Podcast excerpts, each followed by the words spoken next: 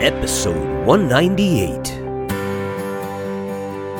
And now, here is singer songwriter, broadcaster, audio video artist, entertainment agent, and your host for the Dharmic Evolution. It's the master storyteller himself, James Kevin O'Connor. And Happy New Year, everybody! Welcome to the Dharmic Evolution. Yes, it's our first show for the year 2019. Delighted to have you, ladies and gentlemen, with us today. Um, I want to talk about peace and love today. Peace and love. Yeah, does anybody remember uh, something called Woodstock? and there was a couple, um, you know, cloned Woodstocks after the original 1969 Woodstock. And, um, it's funny, I, I, was just thinking about this song, and um, I just decided to drag it out of the archive. It's something I wrote uh, about four or five, maybe even six years ago, and I demoed it, and I it was kind of like stuck in my head. I had to just, I just couldn't walk away from this, and it was something I wish I had written back in 1969. But I was, I think I was 12 or 13, I think at the time. Um, and uh, I wasn't even playing or singing, had no idea I was going to be a musician. But it was kind of a throwback to those times of uh, this, the late 60s, and I just wanted to share this sentiment and this idea of peace and love. And also, we're going to talk about Woodstock. Should we do another one? I don't think so. I don't know. I, I want to get your opinion on this. Um, there's been a couple, as I said, subsequent to the 1969 one that were kind of, I, I heard, sort of disasters. Um, as as far as trying to recreate what we did the first time. So we're gonna talk all about Max Yasgur. We're gonna talk about uh, the 400,000. We're gonna talk about Joni Mitchell writing that hit song Woodstock and uh, performed by Crosby, Stills and Nash. And I think Young was with them at the time. And um, and also talk about peace and love. So you better strap up your seatbelts, cause we're taking a ride. Are you a singer songwriter, author, speaker, or thought leader? Have you been looking for a platform for your career? Well, the James O'Connor Agency has exactly what you are looking for. Find out how we write and produce big, amazing songs on Music Row for authors, speakers, thought leaders, and organizations like nonprofit corporations. We also help singer songwriters and artists by giving them a platform on Dharmic Evolution, a podcast designed specifically to broadcast your global career, now in 71 countries and with more than 161 episodes of artists all over the world from all genres. We know how to reach your target audience. Are you a dreamer like James? then reach out today to James at the jamesoconnoragency.com and find out how we can help your global career. Yes, so the Woodstock phenomenon, I just have to talk about this. It's so cool.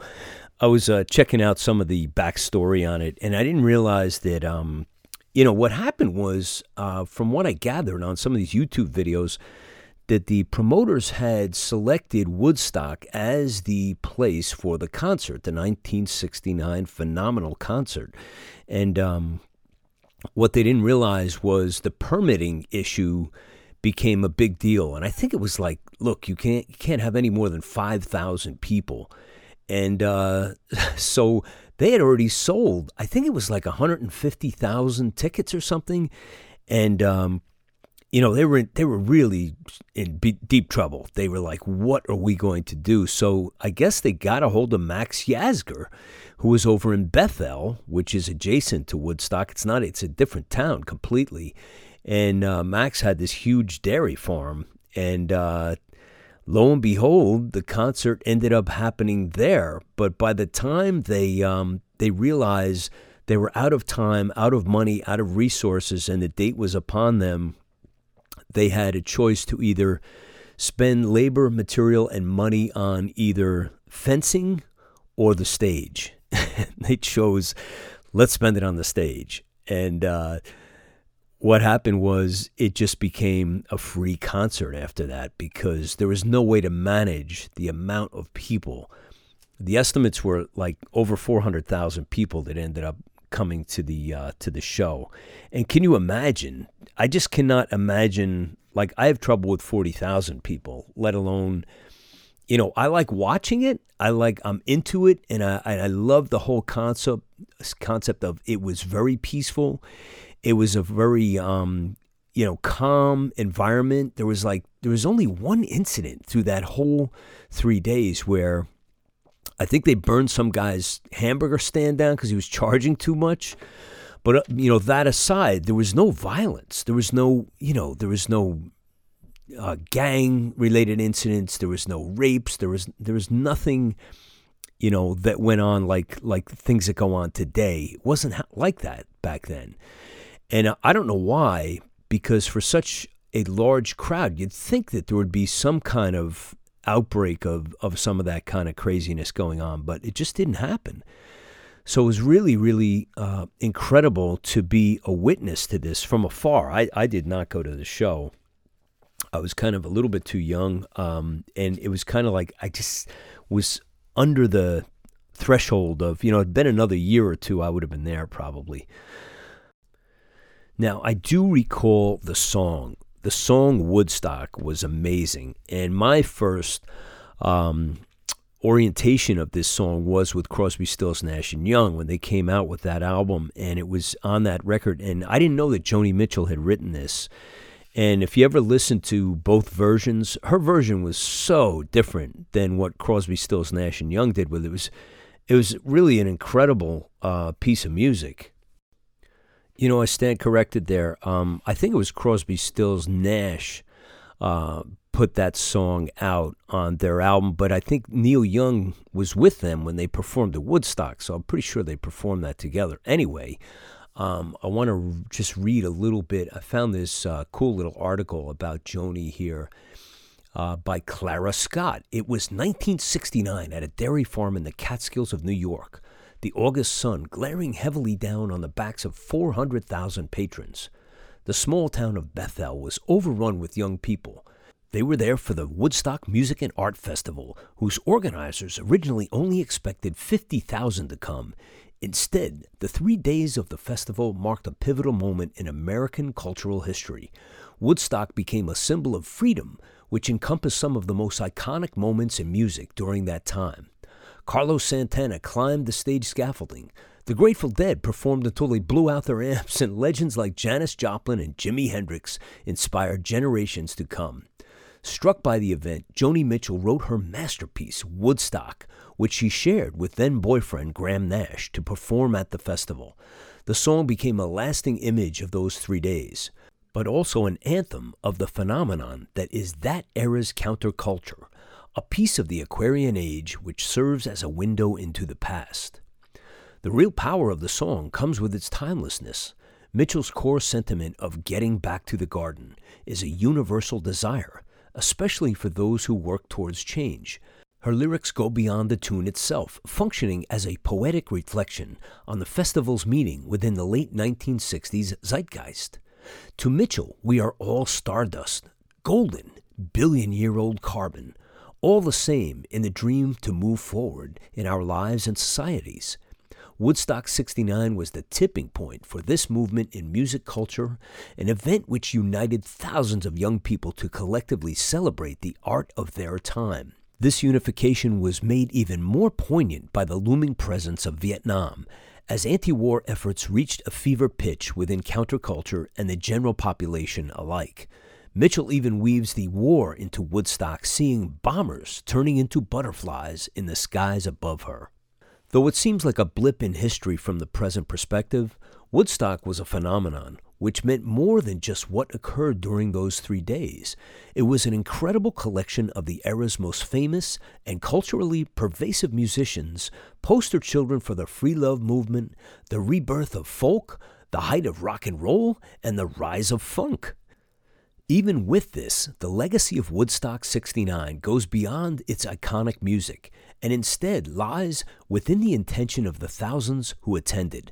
The festival was a unique moment to come together in a time of political and social turmoil. an opportunity to collectively shout against the powers which held back America's inevitable evolution. It was an effort to rebuild the country's soul, or at least mark a turning point clearly within cultural history, a chance for thousands of young people to be, as Mitchell sings, a cog in something turning. In a time where music festivals saturate the popular sphere, it's important to remember Woodstock as a benchmark for what they can truly offer to society. Though festivals like Coachella and Lollapalooza are slow, slowly being lost to commercialism, there is still a nugget of cultural importance in the idea that they are built on. When that many young, interested, and musically savvy people gather in one place, there is always the potential for social and artistic change. Woodstock 69 held incredible meaning during its time and still does today, reminding us of the power that unity in art and culture can have in periods of chaos. As Mitchell writes, our country is too often caught in the devil's bargain of greed and disillusionment.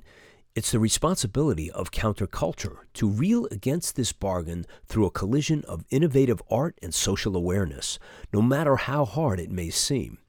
Woodstock's status as one of, if not the most famous festival in American music history, acts as evidence that unity and the celebration of art can truly shift the course of culture to pursue a different future.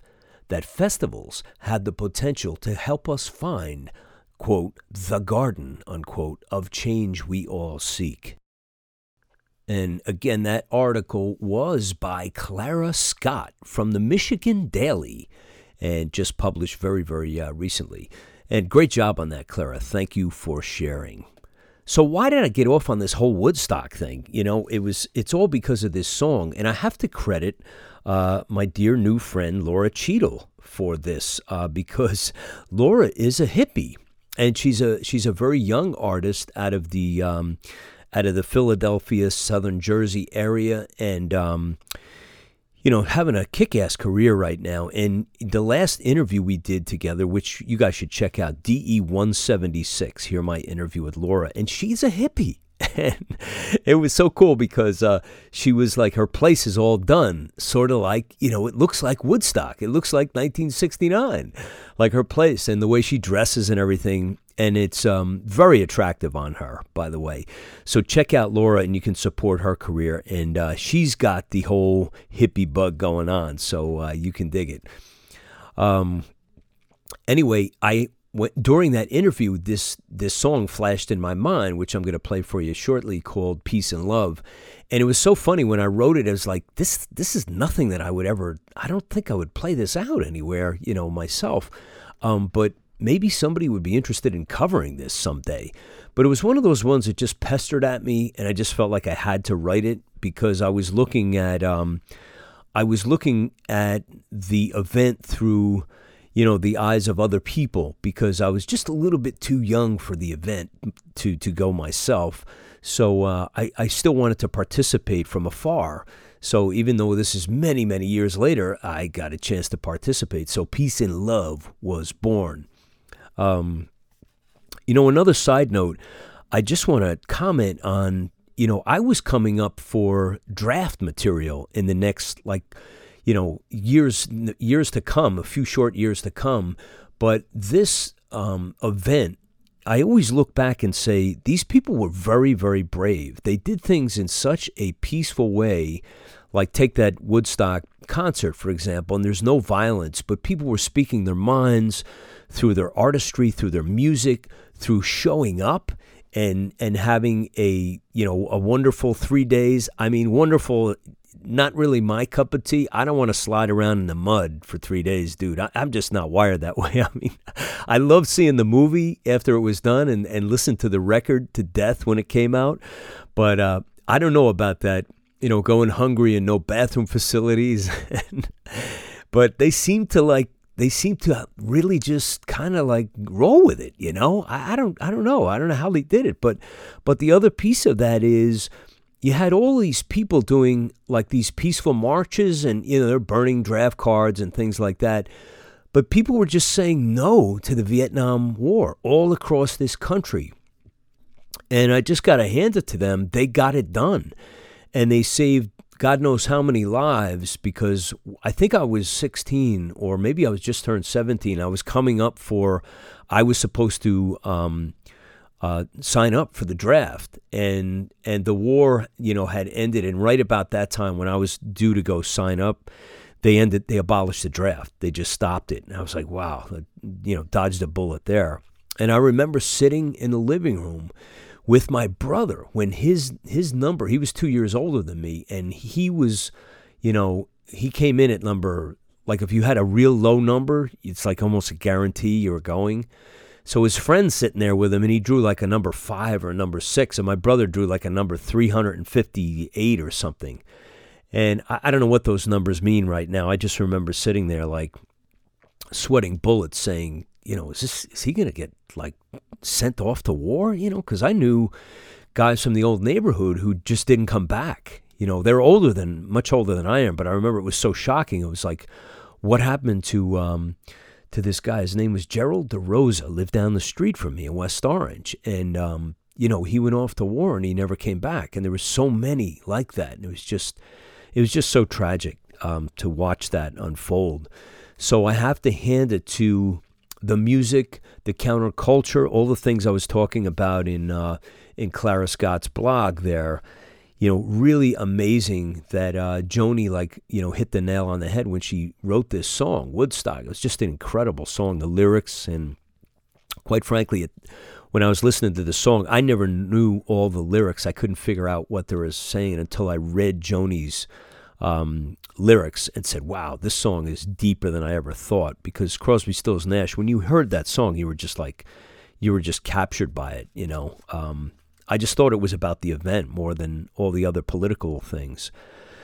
So, peace and love, what is that all about? So, I'm going to just lay on the lyrics of my uh, take on, you know, the whole peace and love and Woodstock and and I'm hoping we are able to embrace a little bit more of the peace and love thing uh, going into 2019 than uh, the last couple years have been really brutal around the world with the non peace and love. Hey, do you guys know where the peace sign originally came from? I'm going to cover that right after this. Have you connected with your gratitude today? I think I have something that will help inspire you it's the brand new release from James Kevin O'Connor. Gratitude, recorded on Music Row in Nashville, Tennessee with producer Kim Copeland and team, is James' third full length album in four years. Ten amazing songs, each one a different story about the emotions, journeys, and experiences that you and I have lived. Songs like Dreamer, Jesus Teaches, Tango On, and 51 Shades of Grey and of course, the title track Gratitude. Pick up the brand new CD today with amazing artwork and photography at iTunes, CD Baby, and Amazon. Or simply go to jameskevinoconnor.com for your download right now. Send someone that you love a copy of Gratitude today. It might be exactly what they need in their life right now.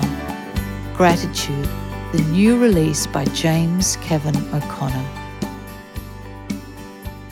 You know, I always wondered when I saw the peace sign, I'm like, I don't understand because there was like, you know, we'd always hold up two fingers for the peace sign, right? So what is this deal with the three fingers down and one up? Like it was always so confusing to me. And um, it's actually in 1958, this British artist, Gerald Holtom, um, designed this thing for a campaign for nuclear disarmament, which was having its first major march in England. So what he did was this guy explained he used semaphore. And for those of you who don't know what semaphore is, it's it's kind of I think they still use it today um, on ships. You ever see the guys coming in uh, with the uh, fighter pilots, and they're coming onto the aircraft carrier, and the guys are using flags, and the flags, they all have different symbols with the two flags up and two side to side, one up, one down. So what he did is he took the letter N and the letter D and he superimposed those on a piece of paper, drew a circle around it, and lo and behold, there's the peace sign. And uh, I, I still don't know, you know, how it became a peace sign, but it's kind of cool. Everybody seems to dig it. I mean, my friend Laura, that's her that's her sign off. She uses her, you know, when she's uh, signing off on a on a Instagram quote or something, she uses the peace sign all the time. Very cool. I like the peace sign a lot. We we need more of that to permeate into our DNA to remind us to be uh, peaceful. So I thought that was something you could use at your next cocktail party. Hey, dude, you know where the peace sign came from? So uh, check that one out. And by the way, for those thinking of taking a visit to Woodstock, um, you know, the, Bethel is different than Woodstock. That's where the Woodstock 1969 performance was was held. I don't know about the other two um, exactly where they were held, but I heard they didn't go well. With like there was there was violence and things. Um, I, I don't know all the details, so I shouldn't speak to it. But but it just I don't feel like we need to try to re, keep trying to recreate this. I know one of the promoters is out on his high horse. He's trying to market 2019 as being, hey, we're going to do it again, the 50 years or something. I, I just think it's kind of like you're not going to you're not going to capture that same that period of time is gone. It it did its blessing for us. So you know, trying to revisit that, I, I just don't think it works. We're different people now. Things have changed. Um, but we can learn from what was created and take the benefits and put them to use uh, in our in our minds, thoughts, and actions of of you know how we participate in daily life. I think that's the way to do it. But trying to go back and and recreate that again is just it's just never going to happen. What do you guys think? Um, and by the way, I was going to say about Woodstock is a beautiful place, and if you ever get a chance to ride through there, um, in the in the lyrics I'm going to play for you here, I'm going to I'm going to just narrate these for you. I say I visit often Woodstock. I don't anymore. I did a few years back, but I still love it when I take a ride upstate and I have the time. I spin through the town, maybe have a cup of coffee, see who's playing at one of the local clubs, and um, you can still see real, authentic hippies out on the street, man, doing their things. And you look and you go, is it really 1969? Did I just sail through a time warp off the interstate? And it's um it's so unspoiled and it's just not overbuilt or it's just a very quiet, beautiful little town and people do their thing and enjoy life. So, um, kicking off uh, this new year, I want to thank all you guys for all the support you've done for the Dharmic Evolution over the last year. It's been a really great year of growth. And uh, if you haven't checked out the uh, show on our YouTube channel, the James O'Connor Agency YouTube channel, go over there and you can see all of these interviews I do with my guests who come on the show. We've got a great lineup coming up um, for this whole year, so um, stay tuned for that. And go to dharmicevolution.com and uh, you can leave comments at, on the blog there. Tell us what you're thinking, if you're digging it, if you're having a good time. Facebook community page, we're on there. You can post your content. Are you an author, speaker, thought leader? Are you a singer songwriter? Would you like to come on this show and have me do an infomercial for you? Reach out to us. You can get us on the blog. You can email us. Yeah, we're all over the place. Just type in my name, Dharmic Evolution, anything at all. All of our stuff comes up want to wish you guys a fabulous new year. And uh, now I'm going to just um, say goodbye and play you this song. I'm going to just uh, lay the lyrics on you. And uh, I'll catch you next time on the Dharmic Evolution. Had a pretty good time back in 1969. I was a little too young for Woodstock, so I visit often now. Tie dye shirts, crimson cows, and love. Hey, just two words changed everyone. Turned a lot of heads down in Washington.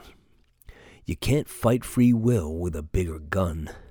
Hey, what's all this crap about peace and love? Don't you know I'm in the middle of a re election? Yeah, peace and love. Hey, it's easy, man. You don't need to have a plan. It's in the Holy Bible and Koran. Hey, far out, man. I like living with a Cruzan tan. A little taste of living off the land. It's such an easy thing to understand. When East meets West, there will be peace and love. I remember waking up in a daze, staring through a purple haze. We'd all gather round to watch the evening news praying that someone had the brains to blow out the fuse.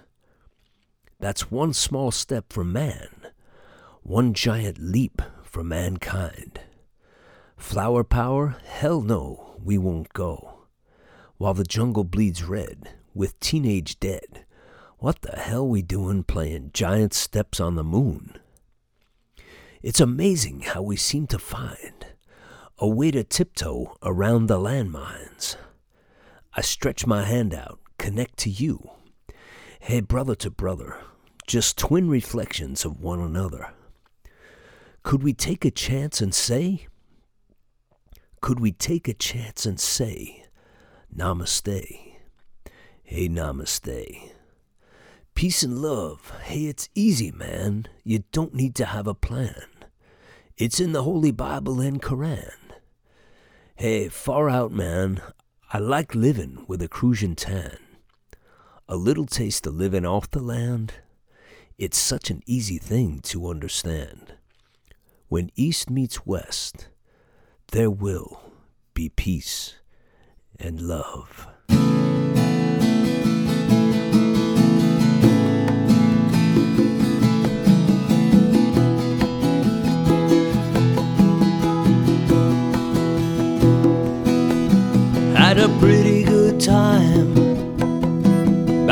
1969. I was a little too young for Woodstock, so I visit often now.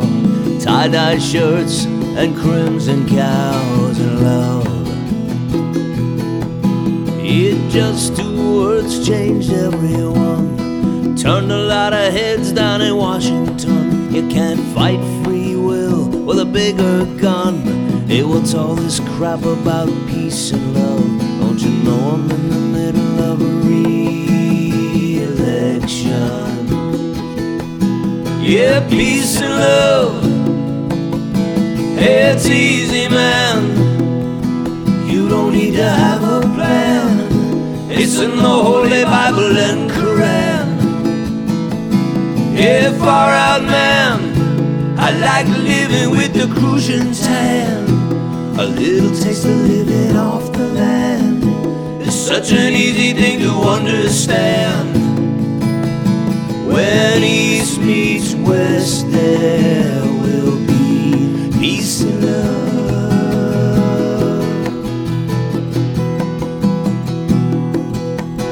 I remember waking up in a daze, staring through a purple haze. We'd all gather round to watch the evening news, praying that someone had the brains to blow out the fuse. It has one small step for man, one giant leap for mankind. Flower power, hell no, we won't go. While the jungle bleeds red with teenage dead. What the hell we doing playing giant steps on the moon? Yeah, peace and love. It's easy, man. You don't need to have a plan. It's in the Holy Bible and Koran. Yeah, far out, man. I like living with the Cruzan tan. A little taste of living off the land. It's such an easy thing to understand. When East meets West, there will be peace and love.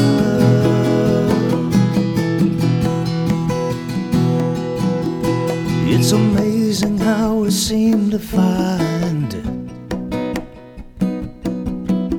a way to tiptoe around the landmines. I stretch my hand out, connect to you. Here, brother to brother, just twin reflections of one another. Could we take a chance and say, could we take a chance and say namaste? Hey, namaste.